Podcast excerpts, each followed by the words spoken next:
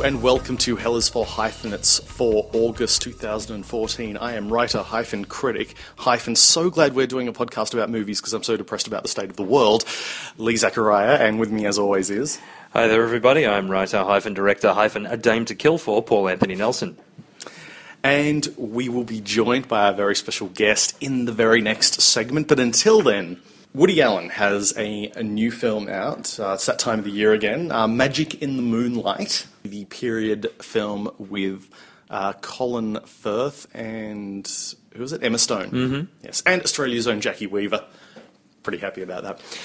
What did you think of this?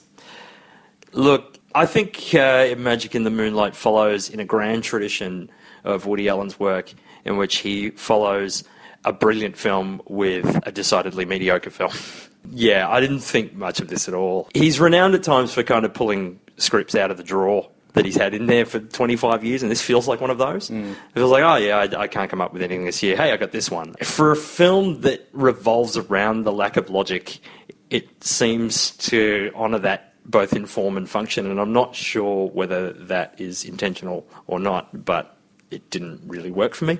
I think it's beautiful to look at. I think Firth and Stone are really good, but yeah, it just I, I, it sort of swung between dull and silly for me. Yeah, I think you're right about the the lurching from greatness to mediocrity.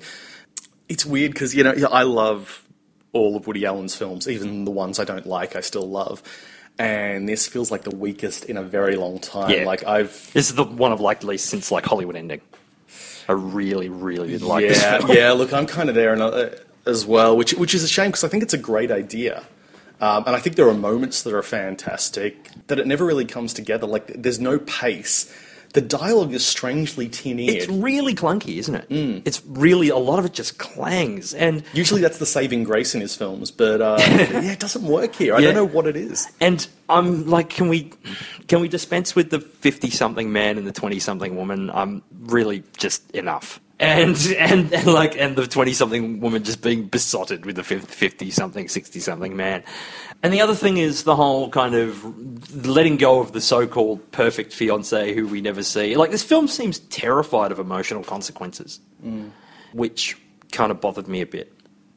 Now, you didn't see Rob Reiner's And So It Goes. I know I didn't. Uh, why was that? Did somebody, like, brilliant warn you against it? Like, somebody whose taste I normally trust, somebody who is a pillar of society, somebody who might be sitting across from me at this very moment, told me to not see it under any circumstances if I had to A, pay for it, or B, spend time on it. usually I'm like, just go see everything we're going to talk about. But this time I couldn't bring myself to it.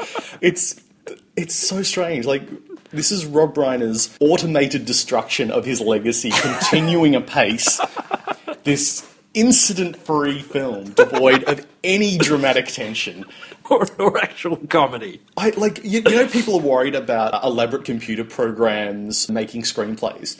Yeah, we just have random word generators giving us screenplays at this point. It, there, there is the nonsensical dialogue in it, so it goes, that has no connection to the dialogue either side of it. Just random words put together. It's just the whole film is just wealthy New England white people in crisp shirts and hats. You know, that's a genre, and it's hit its peak here. Jesus. It, wasn't this from the screenwriter of the similarly titled As Good as It Gets?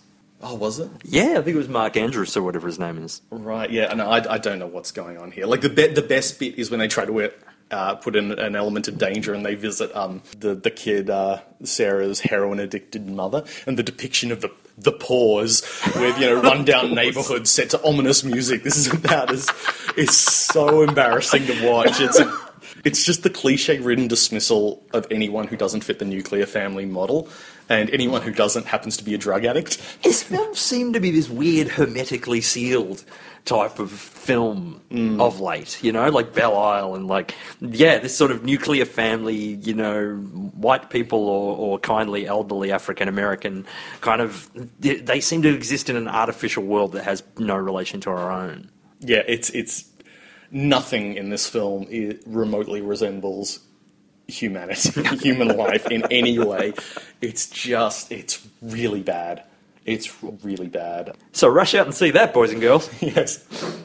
And yeah, as much as everyone like decries the constant comic book movies. I feel like that's the caveat we have to put every time we talk about a comic book movie. Everyone says there's so many. It's like Guardians of the Galaxy was the saving grace of this month Okay. for me. Like in terms of new releases, Yeah, yeah. A big silly space opera that is actually entertaining and is funnier than so-called comedies I've seen. Like what is it? And and so it goes. And Magic and the Moonlight are both meant to be comedies. Yeah. Yeah, Alleged- more alleged laughs comedies. in Guardians of the Galaxy than either of those put together. So that's something. Yeah, I enjoyed the next film we're about to review more. Mm-hmm.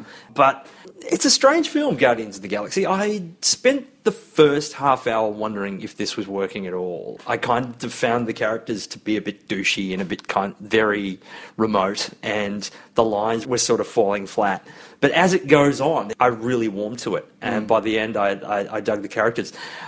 I find that, like most Marvel movies, the story evaporates from your memory instantly after seeing it. Yeah. And it's very, thankfully, Guardians of the Galaxy is very driven by its characters. It does get very funny, particularly in that second half. I think Chris Pratt makes a terrific lead. Yeah, Zoe Saldana's great. Everyone's really good. I, I love that whenever there needs to be an improbably hued alien character, it's always Zoe Saldana. She was blue in Avatar. Yes. She's, she's green in this.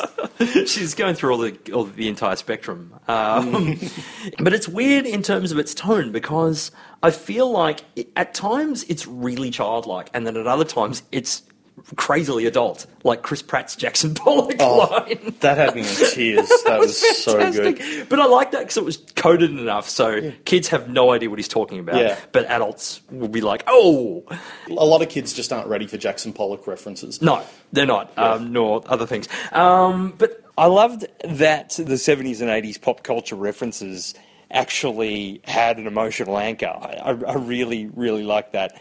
And that it seemed to kind of really meld James Gunn style with the Marvel studios. Like in some cases, very much a Marvel Studios plot, but at the same time, with these great character flourishes and, and bursts of humour that we know of James Gunn's work.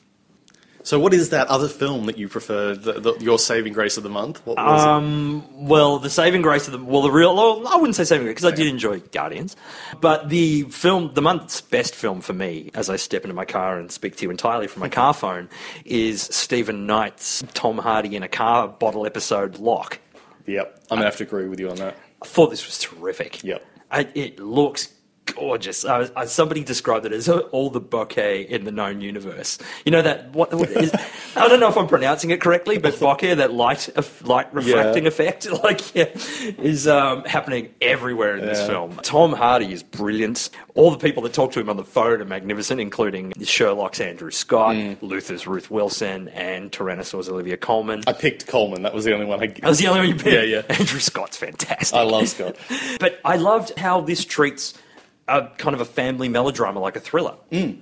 It frames and shoots and directs it as as a thriller is done. I have not seen that done. I thought that was really intriguing. The story of how the film was made is actually as fascinating as the film itself. Mm. They attached three cameras to the car, plonked Hardy in it, uh, put it on a lowrider, and drove it around for three hours at night as Hardy went through the entire film from start to finish in one take. And then all the other actors who called him were sitting in a hotel room in town, calling him at timed moments. Brilliant. So there's a certain made like they go, okay, time for you, Olivia, to give him a call. So he gives him a call and has that conversation, hangs up, and then he calls one of the others, and yeah, so we're all sitting in a hotel room eating pizza and Mm. stuff, waiting for their moment to talk to him. It's fascinating. And it's very telling what you expect going in, depending on how you react to the premise. Like a film entirely set within a car as a guy makes phone calls. I would like. I love those bottle films like that. Like anything that has such a high concept in such a confined setting. I you know I get really excited about. And I was expecting this would be a thriller where you know you're hmm. calling you know, various people and there's a crime element to it. And- Somebody's digging up something nasty about his past that he's, you know, Yeah, Yeah. and you kind of think that that's that's where it's going, and the fact that it's essentially a- family drama, hmm. and then it's an examination of, of modern manhood in a way, both its failures and its successes, and that are sort of the same thing at many at many points in the films. It's just extraordinary, and, and, and like his character is amazing. The, the choice to give him this sort of soft lilting Welsh accent was hmm. inspired, I think, and the choices he makes, like as a character, like the, the fact that a single lie could save him so much trouble and he doesn't do Yeah. it. He doesn't go there. He, he won't tell a lie, and gets into so much trouble. You know, in part because of that. The juxtaposition of Locke with the football player, the mm. story that these kids are telling him. Yes. about on the phone is just beautiful. Like there's some really nice subtext Hmm. throughout. It's such an unexpected film, and, and and just works on every level. I think. Yeah, I totally agree. I like that he's absurdly competent. He's incredibly, he has everything in control, and mm. he's made this one mistake, and it is taking his life apart in this mm. hour and a half. And it's like the one time he slips, everything goes away. And getting someone as physical an actor as Hardy and seating him basically in the same position, mm. having him, you know, having to communicate through, you know, the, uh, the uh, face and voice and not use that hulking. I think it's a great testament to his talent and a great reversal of what he's normally known for. Yeah. Uh, the film was tense, it was involving, it felt real. There's beautiful reality to it. Some people have said the whole he, talking to his father thing is a bit of a stretch, mm. but I actually didn't mind that. I felt it was needed for I- for I the- to explore his inner state and and why he does certain things. And I think Hardy pulls it off brilliantly. Yeah, I I love this film. Mm, same. And joining us for our second and third segments, uh, we are extremely lucky to have uh, snagged a guest of the Melbourne International Film Festival, auteur extraordinaire Joe Swanberg. Thank you. That's very, uh, very generous.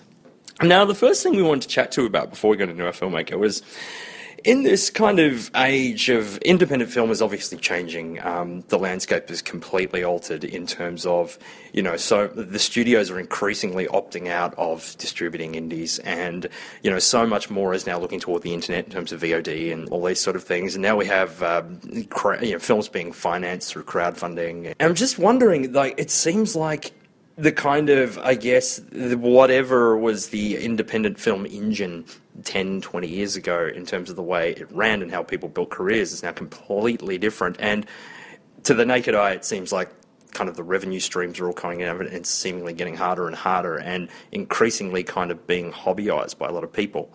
And you being one of the most inspiringly prolific and industrious filmmakers, uh, indie filmmakers of the last decade, and very much involved in this kind of new age. How do you see independent filmmakers building a career in this new landscape?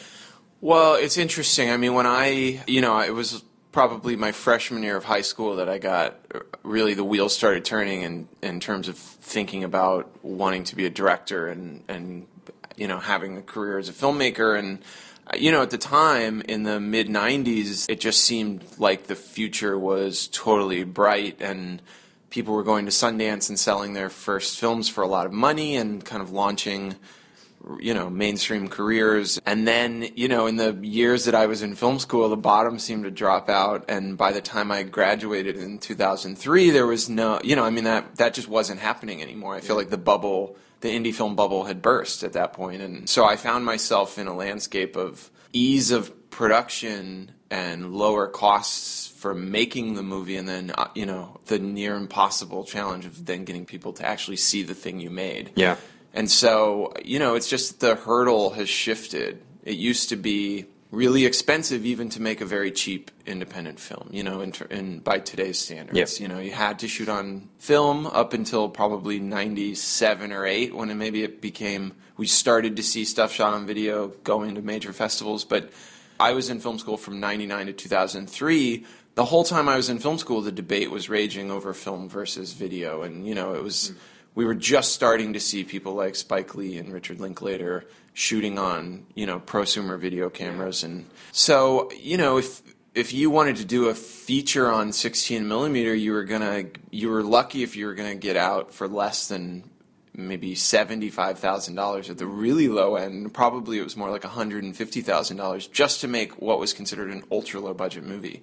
And by the time I got out of film school, I made my first feature for probably three thousand dollars. So what that meant was just a, a massive amount of production happening all of a sudden, and you know, a festival world that was overwhelmed suddenly with the high number of submissions and audiences that were overwhelmed with the options. And so VOD emerged as a way, I think, as a way to kind of uh, accommodate all this extra work that was being made.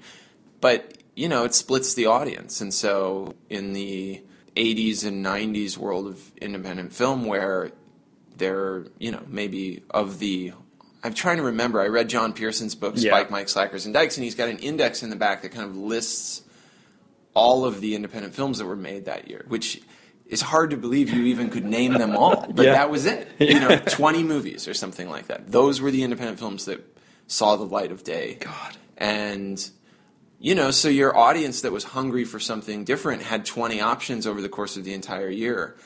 And now they have 20,000 options. And so it's really, it's just meant that you have to count on having a career before you have a career. So for me, you know, Drinking Buddies, which is the film I had out last year, is really the first film of mine that most people saw. Yeah. Outside of a kind of a hardcore cinephile audience. That's my 15th feature, I think. Yeah. And so, you know, but the whole time I was I was getting better as a filmmaker. I was making a little bit of money, and so it's just a very different landscape. But I think it's as good as it was then. It's just it's you have to have a different attitude about it. You have to be prepared to make a lot of those five and ten thousand dollar movies.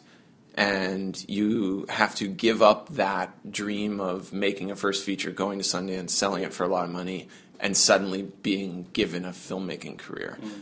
And the other thing that really changed from the days when I first start like really started paying attention to independent film is that the international pre-sale market dried up. You know, like filmmakers like Jim Jarmusch and Hal Hartley and those guys that were that were early heroes of mine.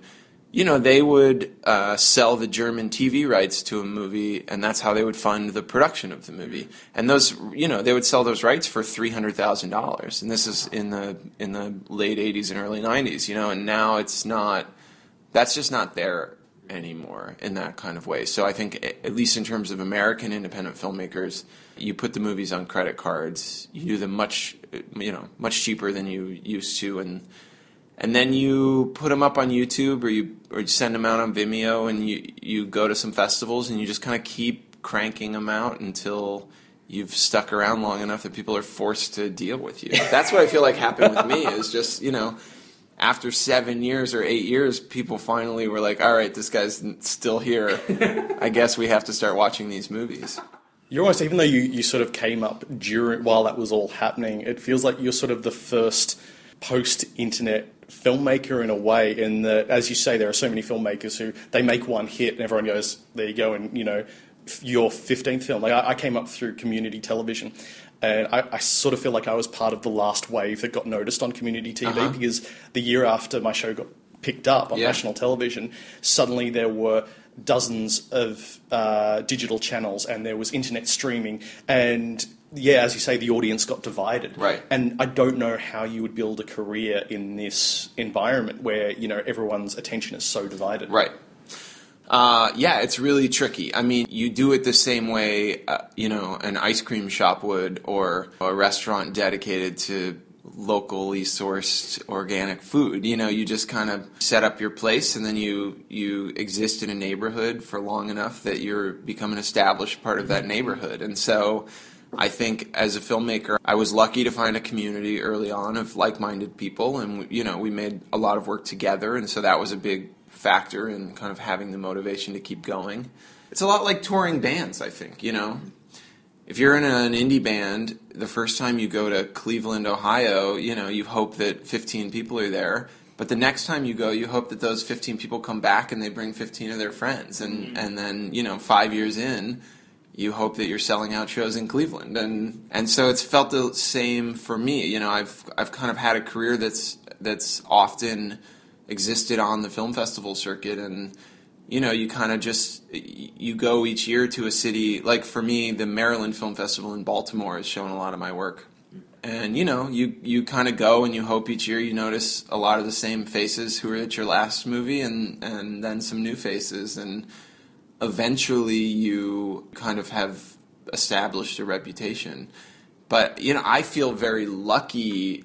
This is just a matter of chronological you know like the year i was born and the way the industry's changed. But i made a movie called hannah takes the stairs which premiered at south by southwest in 2007 ifc the distributor happened to be really pushing the vod agenda at the time and i was in no position to be a snob about having a theatrical release versus a vod release and was happy to embrace that new technology and and then you know that kind of ended up being the way the industry went. And so I was just lucky to be there at the beginning you know to have kind of happened along at that time. And I think about filmmakers now who are getting out of film school and it seems so daunting to me. And and you know luckily in the 10 years since I started making movies now I, I people have heard my name or they've seen one of my movies. And so the task just gets so much easier if you're trustworthy in some kind of way to an audience or distributor.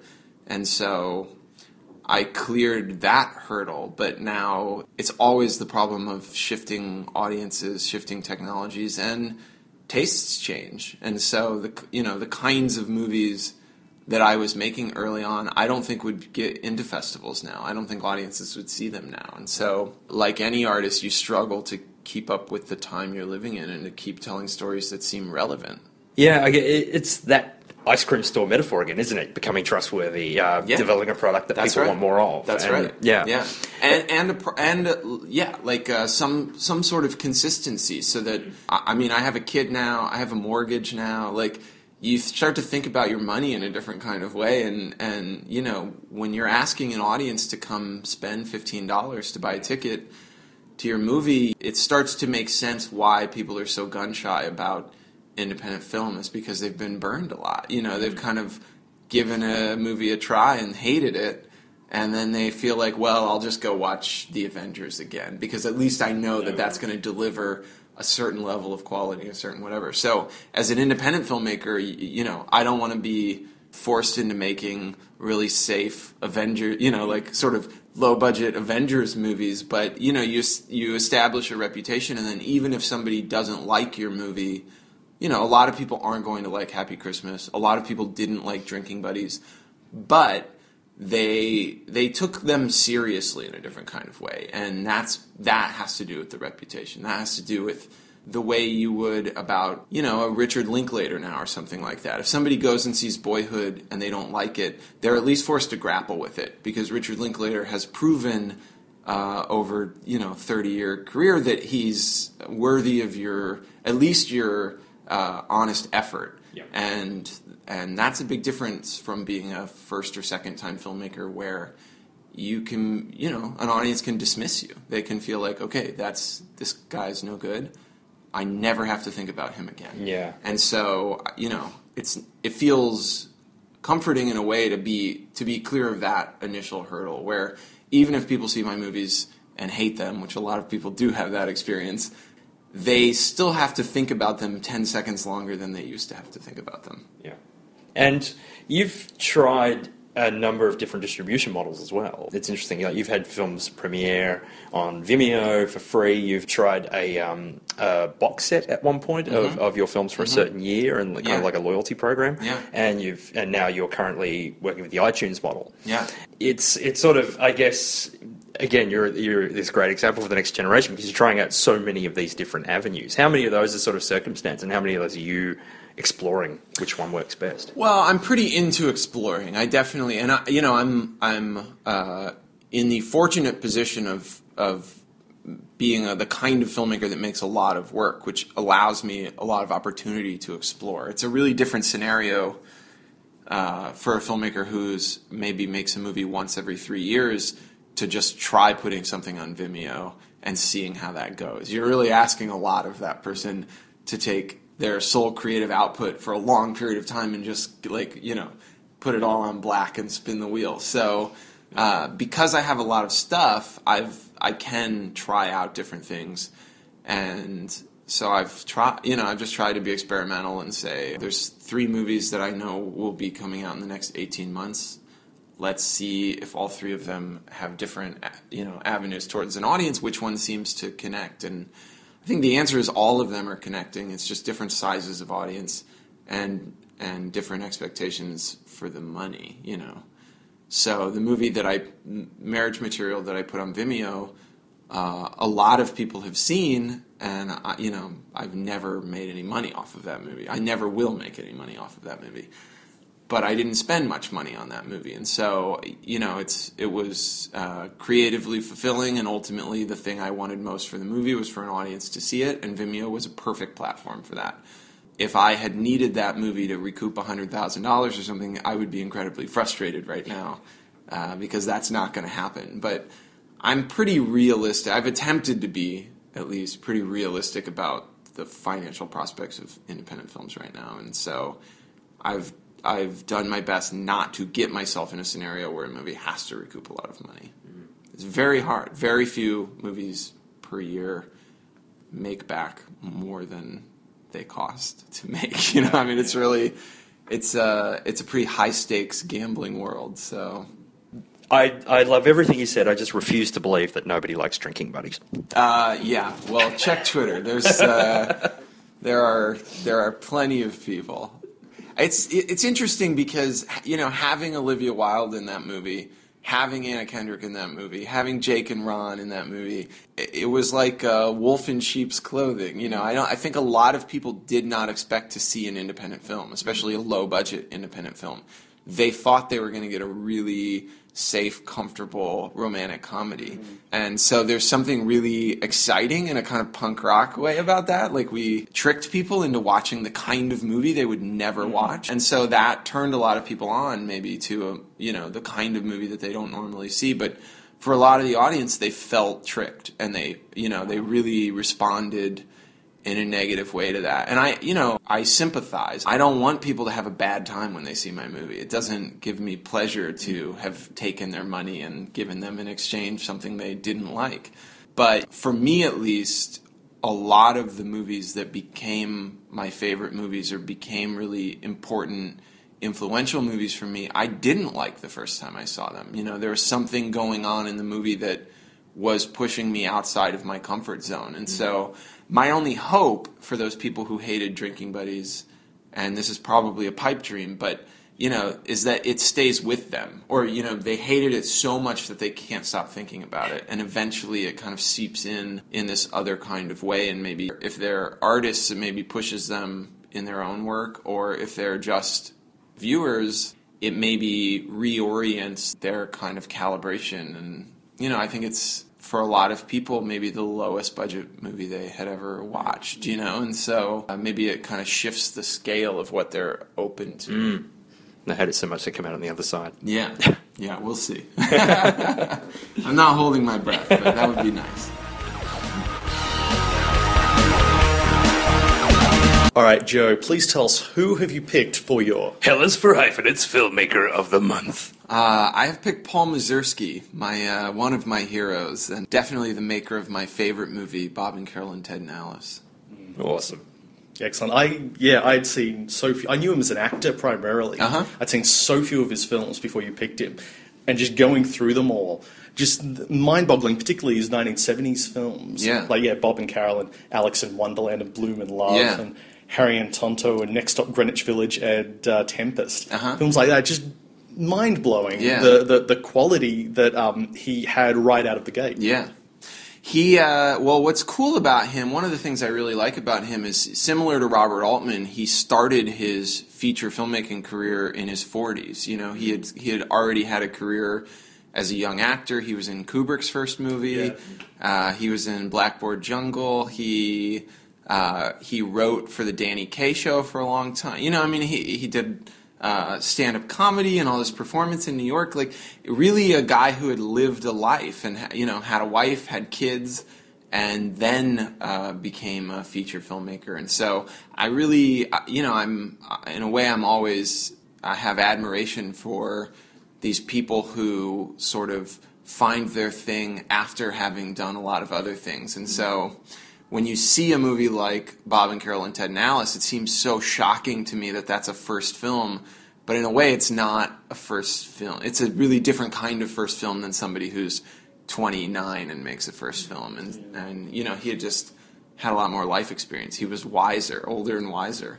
But yeah, once he got going, I mean, there's a, just a string of great films and really recognizable films. One of the reasons I chose him, and and he's been, for me, uh, somebody I've talked a lot about in the past couple years, is that in film school I w- was never made to watch one of his movies. His name is shockingly not amongst that hip crowd of 70s Hollywood filmmakers that everybody's so obsessed with, like Spielberg, Lucas, Coppola, Hal Ashby, William Friedkin, Peter Bogdanovich. You know, there's this kind of hip in crowd of these like you know new Hollywood 70s directors, and for some reason, Paul Mazursky's name does not come up, even though his movies were being nominated for Oscars, his movies were huge box office successes, his movies were also, you know, critically respected. I don't know why he didn't survive the 80s and 90s in terms of reputation. Like, uh, for me, something like Bob and Carol and Ted and Alice, or An Unmarried Woman, or Harry and Tonto,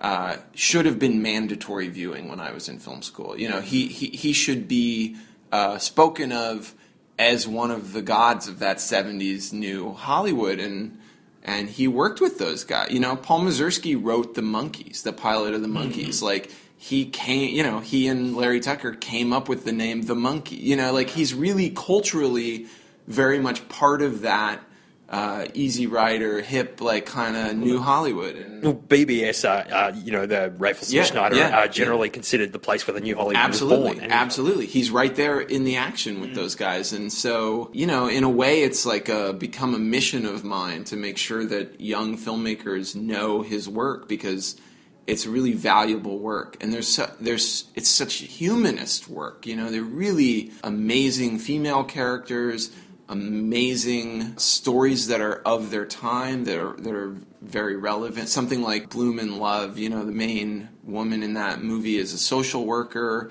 They're very relevant movies, and maybe it's his attitude, or maybe it's the fact that in the '90s he had trouble getting new work made. But you know, he really dropped off of a lot of radars, and and you know, he died recently, a couple weeks ago, I think, and you know, it didn't create the kind of career retrospectives that I think you would see if Steven Spielberg died mm-hmm. or if Peter Bogdanovich died or something like that. Where you know, I, my guess is that most of the repertory cinemas would immediately kind of jump on uh, doing career retrospectives and kind of reappraising that work. And you know, Mazursky kind of died quietly, and you know, I just don't. I, I don't feel like he gets the respect he deserves. I was wondering if some of that was to do with like probably his uh, his biggest hit was down and out in Beverly Hills. A lot of people have seen uh, scenes from Mall. He's sort yeah, of seen as Moscow very and the Hudson was yeah. Big, you know sort of early in Robin Williams' feature film career, and maybe most people know him from that uh, period yeah. and don't realize that he right. had this in, right. incredible. And like a, a, lot of those early films were really interesting in the way they sort of touch on his favorites. Like Alex in Wonderland is a you know like Stardust Memories. It's a yeah. remix of Eight and a Half. Yeah, uh, Blume in Love has so much uh, so, so many allusions to Death in Venice. Yeah,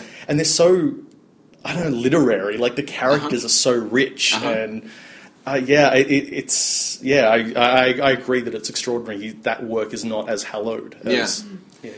Well, and it's interesting because at the time it was. You know, he's not. Um, he's not an obscure filmmaker. He's not somebody who kind of like maybe Cassavetes is as a director. You know, like Cassavetes is so beloved within the filmmaker community, but in terms of audiences, you know, like Cassavetes' work never made much money. Nobody really saw it at the time, but you know, Mazursky's work was very popular, and so that's the that's I think the thing that's been most surprising to me is that for somebody who made that many hit films, he's he's so seems so unknown these days.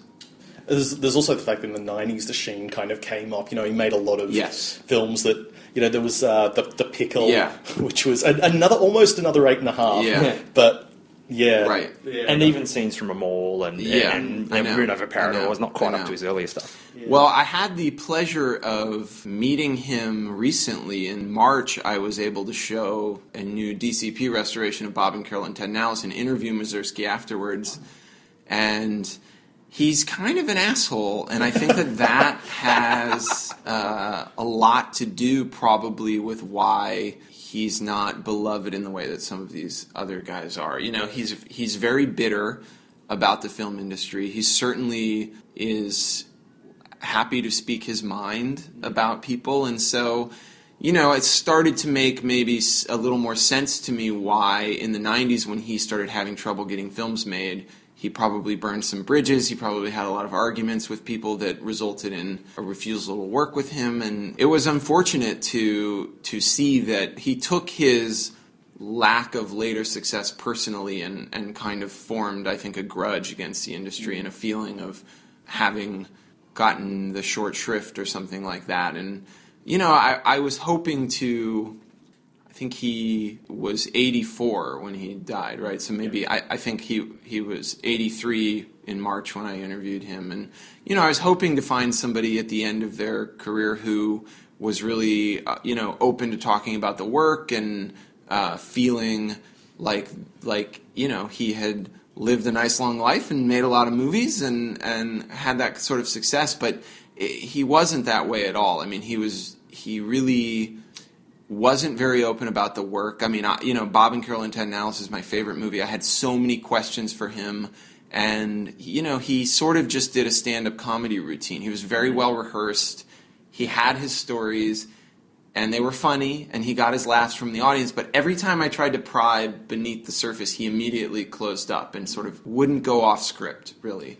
And that that said to me that he just you know wasn't that open of a person. You know, he was protective of of a lot of that stuff, and I think that the industry's changed in, in that way. You know, you're, you're not. Uh, I don't meet a lot of directors like that anymore who say that you know the work is there on the screen, my personal life is off limits, and and you know, in a way, he he kind of remained an actor his his whole career, and I think he I think he wanted to have an acting career, maybe more than he wanted to have a directing career. And it just so happened that he was more successful as a director. But there was a performance aspect to him as a person that very much was still an actor and still doing a Q&A after his movie was a chance to perform more Yeah. than it was a chance to really open up about the work. Well, it's, it's interesting because his last film was actually a documentary in 2006 called uh, Yippee, which I should mention I, we got a copy from from the uh, National Center for Jewish Film in New York, and we'll, we'll put a link up if anyone wants to order that. But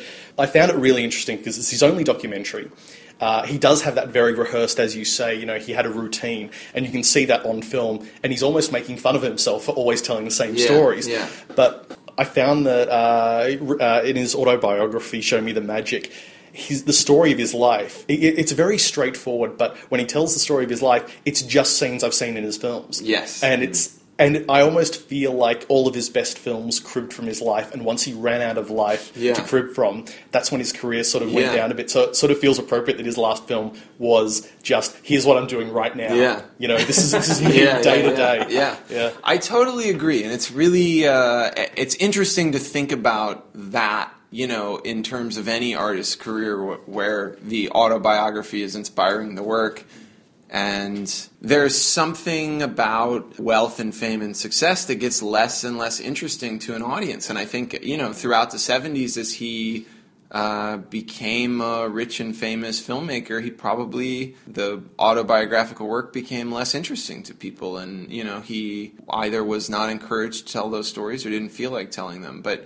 you see in that earlier work that kind of that striving for success and really grappling with the times. You know, and Bob and Carol and Ted and Alice sort of grappling with this late '60s free love openness, which is really amazing. And then in Alex in Wonderland, what I'm what I find so impressive about that movie is it's a film about a filmmaker who's just had a hit with their first film and is trying to figure out what their second film is going to be about. It's a really ballsy thing to do, and uh, and then you know you see in Next Stop Greenwich Village that return to autobiography of his younger days, and yeah, it's really it's really exciting stuff, and it feels very fresh. But uh, you know, I agree, it, it kind of becomes calcified over time, and and in his books, you know, I've I read that one, and then I read Mazursky on Mazursky, or you know, there's a, a book that's a series of interviews, and it is the same stories over and over again and, and told in exactly the same way. He's kind of perfected those moments, and so it, it makes sense to me that that uh, you know over the course of his career, he's told all the stories. He's just Yeah. run out of those stories to tell. I don't know. Yeah. The thing that fascinates me about a lot of his career is his, his filmography seems to be a real catalogue of imperfect men. Like men who uh, go from being flawed to just terrible. Yeah. You know, uh, Bob and Carol and Ted and Alice, you've got Robert Culp's kind of, you know, aging swinger and Yeah. and then you've, you know, he's Yeah, wannabe swinger. Like, Yeah, like yes. really, really tries and fails to be a swinger. and like really- the clothing is so like this kind of going for this Peter Fonda thing, but Yeah. just looking like Yeah. trying way too hard. yeah, yeah. Uh, Alex in Wonderland. Um, Alex is actually quite horrible to his to his wife. Like he's always he's really argumentative. He uses Yeah. his creative block as a way to kind of get at her, and she spends most of the film really upset. Yeah. Um, Blume in Love. You know, he winds up raping his girlfriend, uh, yeah. his, his ex wife. His ex-wife, And, yeah. and That one's terrible. batshit crazy. I mean, Yeah. I, I, you know, I there's uh, parts of Blume in Love that are the best work he's done. I think you know, it's Yeah. really Kris Kristofferson's amazing in that movie. yeah. Uh, it's really an exciting movie, and then you know you get to the end. And I, it's very difficult to figure out what the hell he was thinking or how Well, my, my I his had characters exactly end up the same reaction. that We actually, yeah, we, we, Paul and I were debating this after we both watched it because we had very different reactions to it. And my feeling was that it was a, uh, very much a film about um, somebody getting what he wants by doing. Uh, sort of an increasing series of bad decisions, Yeah. and the decisions get worse and worse Yeah. and worse, and they work, and it's Right. and it's almost you know literary. It feels like Yeah. Jonathan Franzen Yeah. novel in Yeah. a way. Yeah, It's a world without karma, essentially. yeah, It's anti-karma. Very, very bizarre, and yeah, it's uh, it's really a, a divisive one. I mean, it's very it's very hard for me to even recommend that movie to people because its gender politics are so fucked up, and it's really, I, I, you know, I mean, it's crazy. The ending of that movie is crazy. But then, you know, at the same time, he's so in touch with what's going on, and and even ha- you know having the central character be this Beverly Hills divorce lawyer is so interesting to me. You know, he's just uh, these characters he creates are so fascinating, and and and yeah, but that that one really does seem to kind of slide off the deep end. And he talks about it in his book. You know, I mean, he, he he's very aware of the fact that he lost a lot of the audience with some of those decisions, but. But then he, yeah, he does kind of remains a kind of divisive filmmaker throughout, and I think he there's some part of his personality that really enjoys that kind of provocation, and uh, you know, it, it hits and misses throughout his career. I think he's un- like for me. I I really um, dug an unmarried woman. Uh-huh. I felt that was kind of his masterpiece. That one feels really dated to me. It's Really? interesting. I, I, like a lot of it, and I'm a, Bill, a big Jill Clayburgh fan. And you know, I mean, there's it's a pretty great movie, but it's long. I think it's it's really uh, a little indulgent in a way that I don't think hers some of his earlier movies are, and and also the the like jazz score to that movie is so oppressive in its uh, who is it Howard Shore. Uh, I, I don't know actually. I'm trying to remember. It's a really famous Yeah. composer, Bill Bill Conti. Oh, Bill Oh, Conti. yeah, yes, yeah, Bill yeah. Conti. Yeah. Yes. Uh, and it's this very 70 like Yeah. saxophone heavy kind of like there are just aspects of that movie that seem like really uh, bad decisions in terms of how they've aged but uh, the content of the movie is amazing and and you know he really uh, the subject matter seemed unexplored at the time, and I think that just ha- you know providing a chance for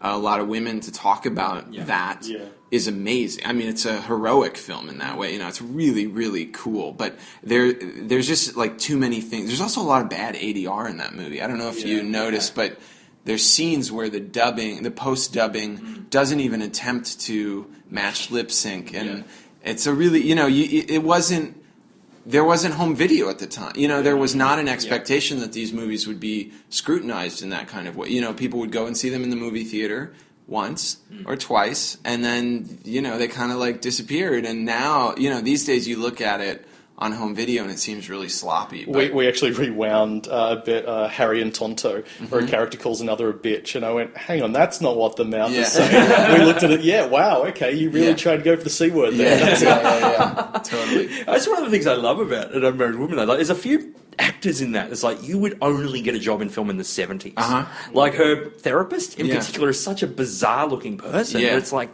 that is such a great. 70s I can't remember. Is it the same therapist from Bob and Carol and Ted? No, no, it's Okay. not the guy that's Yeah. in like four movies. I He's think that was therapist. his real. He's that was therapist, real therapist. Well, his only He's roles, so amazing in Bob and Carol and Ted. now that guy is again somebody who is not movie friendly in a normal kind of way, but his presence is amazing. You know, he's a real person, and that registers so strongly. But I think Mazursky's casting was always really cool. You know, I think he.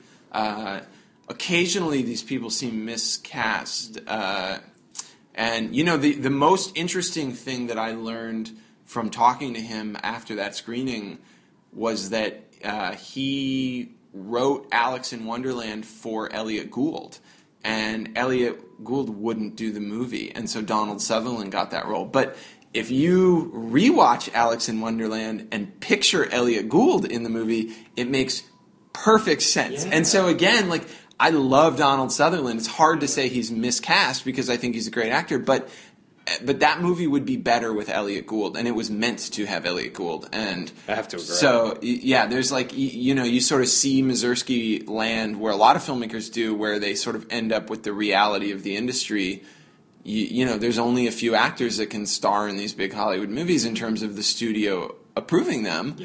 And so if Elliot Gould says no, suddenly your options are really limited. The same way these days, you know, if you write a movie for Brad Pitt and Brad Pitt ends up backing out, there's only four or five other actors that, that are going to kind of promise the same box office. None of them are much like Brad Pitt. Mm-hmm. And so, you know, you it's tricky when you're a specific enough filmmaker that you really can capture the voice of somebody. So, uh, you know, as an exercise to people, I would say track down Alex in Wonderland and watch it and just in your head picture Elliot Gould saying and doing all of those things. And that movie suddenly is is a lot better. And I already think it's a great movie but I think it would have been a masterpiece with Elliot Gould. I think it would have been perfect. Well, it's, it's interesting because Willie and Phil in 1980's remake of Jules and Jim, like I, I don't find the leads that compelling, and then afterwards discovering that his uh, uh, intended casting was Woody Allen and Al Pacino. yeah Oh wow! Yeah. and when you Right. get like Ray Sharkey and someone Yeah. else, Yeah.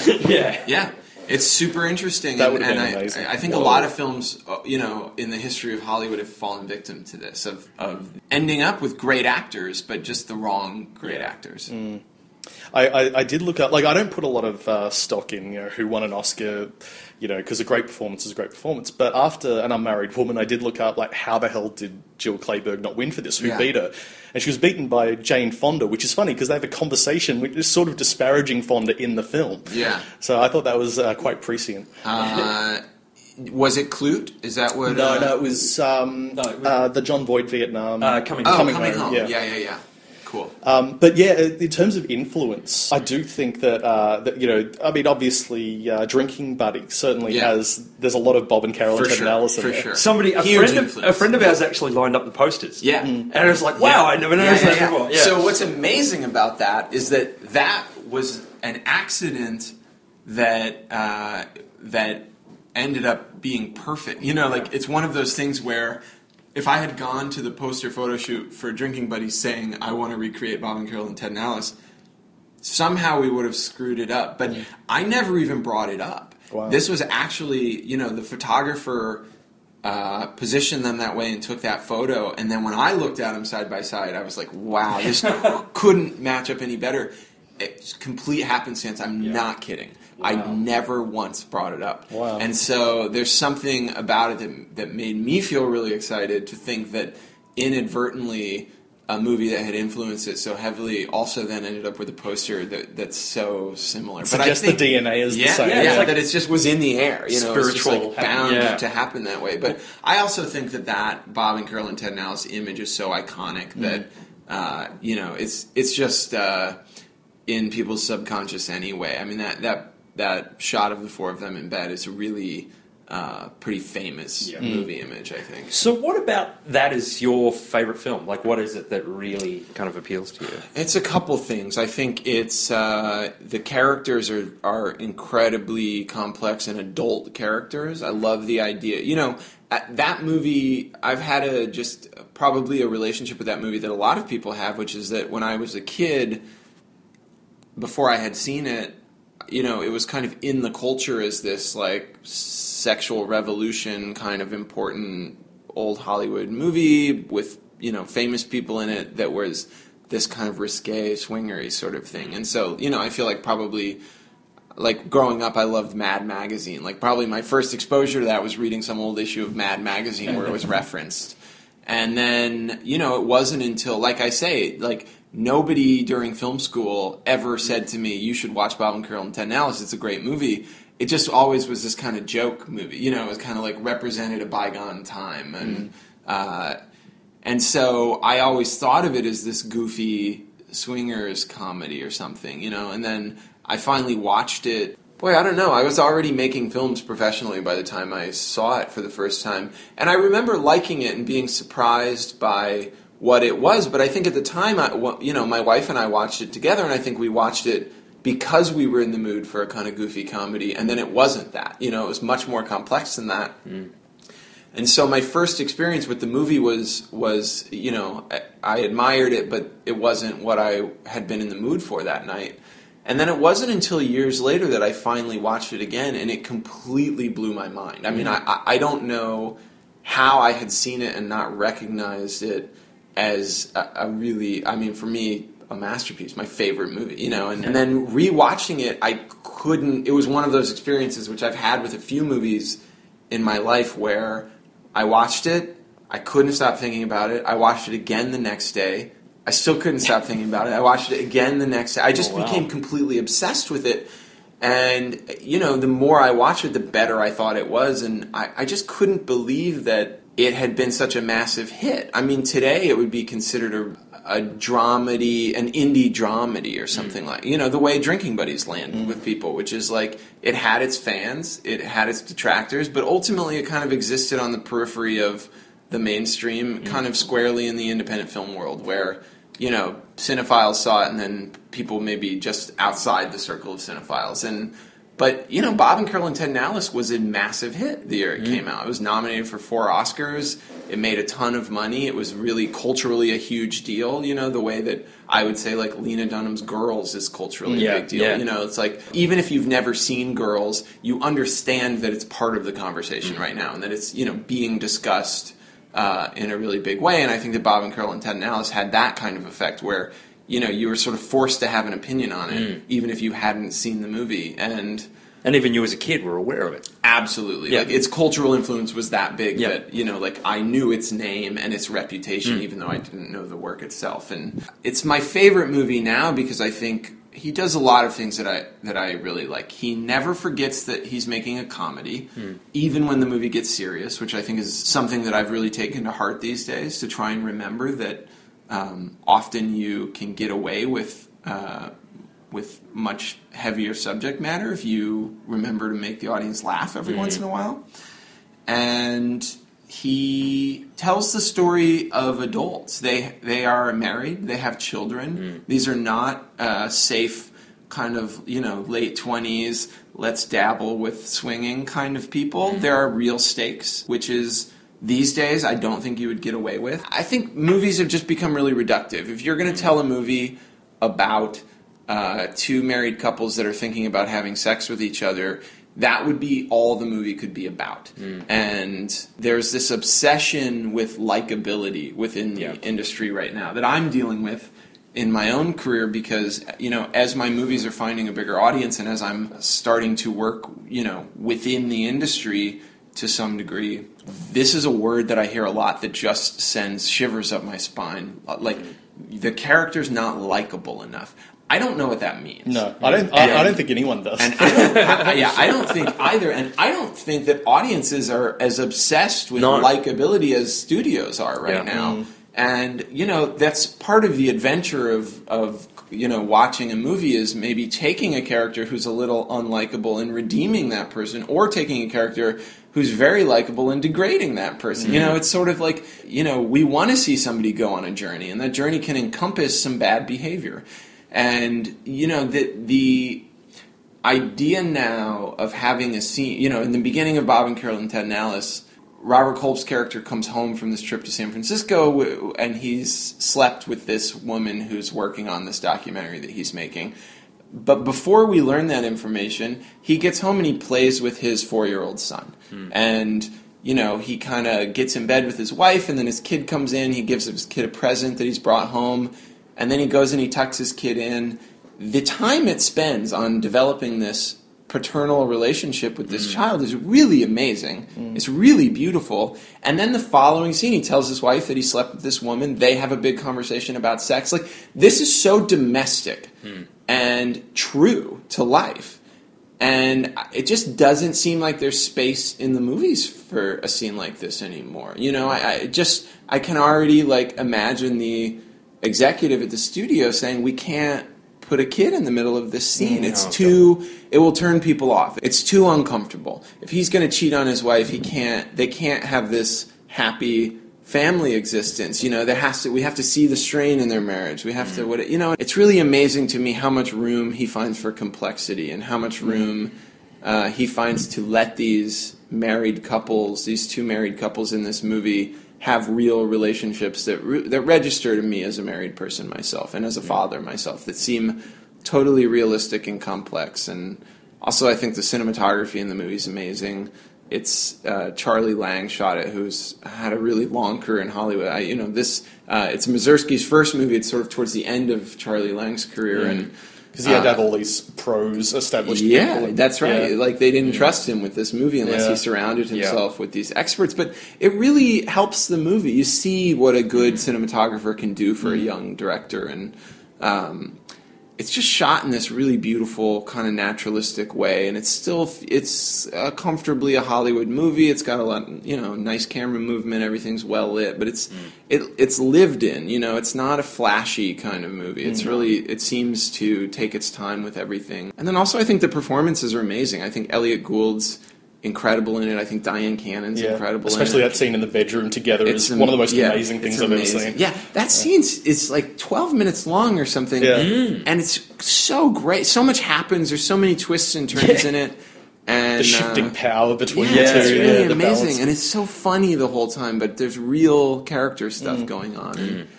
that also seems to get lost in his work over time. The sense of humor goes out of those movies, and one of the reasons why I think I'm so enamored with Bob and Carol and Ted and Alex and Alex in Wonderland, and then also the the movie that he that Mazursky and Larry Tucker wrote, uh, which Mazursky was going to direct, called "I Love You, Alice B. Toklas."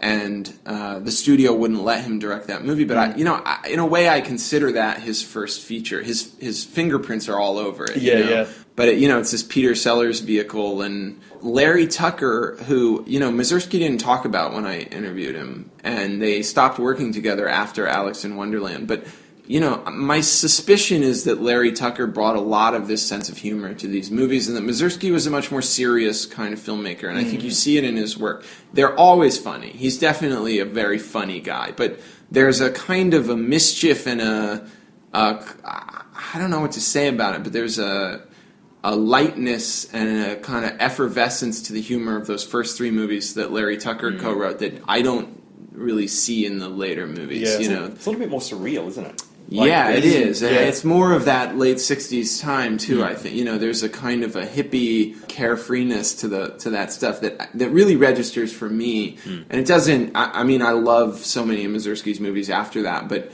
uh, I miss it. You know, and I, I, I sort of miss that voice, and I can only. Without knowing for sure, I sort of attribute it to Larry Tucker. I think his influence is big in that early work. Yeah, no, I can see that. It's. I, I wonder if even though Mazursky isn't really known amongst film fans, that he uh, filmmakers certainly know him because you know, in addition to, to you with Drinking Buddies, you can see Next Stop Greenwich Village is all over the Coen Brothers inside Llewyn Davis. An unmarried woman. I guarantee Kenneth Lonergan saw that before he made Margaret. Mm-hmm. You know, I can feel the influence in films that are, the great films of today. Well, and Woody Allen says so too. And, Yeah. and Woody Allen acted for Mazursky and very much was a fan of Mazursky's early movies, and I think they were really influential on on his early work. Definitely, I think he is a filmmaker's filmmaker, and uh, that is who I talk to. Like uh, Lena Dunham, I know is a huge fan, and uh, James Ponsoldt, who did The Spectacular Now and Smash, is a big Mazursky fan. Like he definitely still exists for some of us, uh, you know, as this big important person, but. But yeah, the reputation seems to not expand much wider than that from uh, other filmmakers. Well, hopefully we can change that. Yeah, it'd be nice.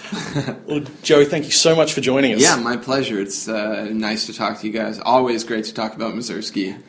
uh, and uh, yeah, I would I would put in a plug for Elaine May too as somebody. I know you guys have already talked about her, but That's right. she and Mazursky are my two. You know, they're like my two causes now to get people to, to really reassess their careers and uh, and realize that they're the best.